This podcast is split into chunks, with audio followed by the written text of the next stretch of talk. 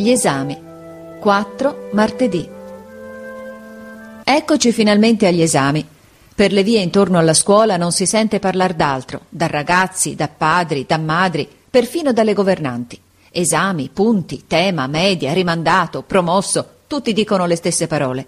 Ieri mattina ci fu la composizione, questa mattina l'aritmetica.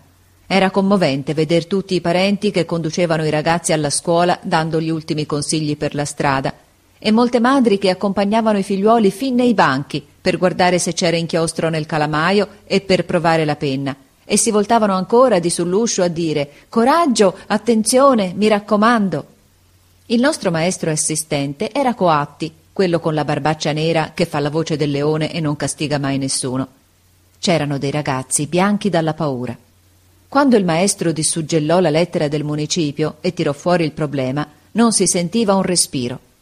Dettò il problema forte, guardandoci ora l'uno, ora l'altro, con certi occhi terribili. Ma si capiva che se avesse potuto dettare anche la soluzione per farci promuovere tutti, ci avrebbe avuto un grande piacere. Dopo un'ora di lavoro molti cominciavano a affannarsi perché il problema era difficile.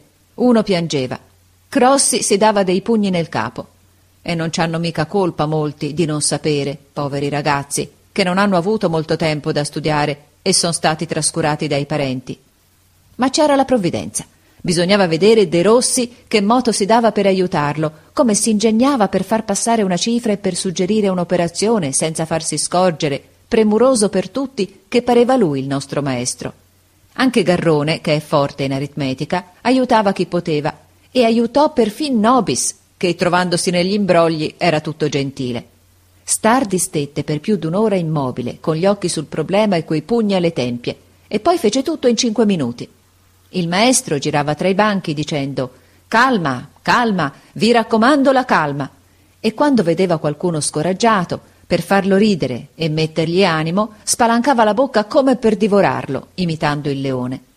Verso le undici, guardando giù attraverso alle persiane, vidi molti parenti che andavano e venivano per la strada, impazienti.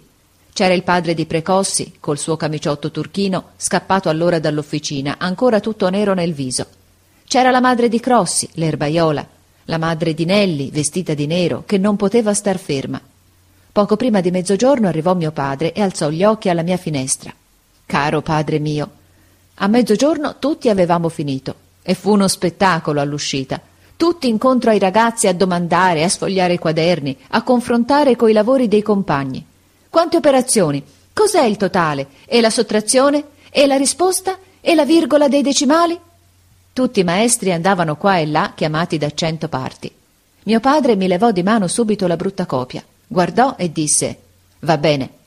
Accanto a noi c'era il fabbro Precossi che guardava pure il lavoro del suo figliuolo, un po' inquieto, e non si raccapezzava. Si rivolse a mio padre. Mi vorrebbe favorire il totale? Mio padre lesse la cifra. Quegli guardò, combinava. Bravo, piccino!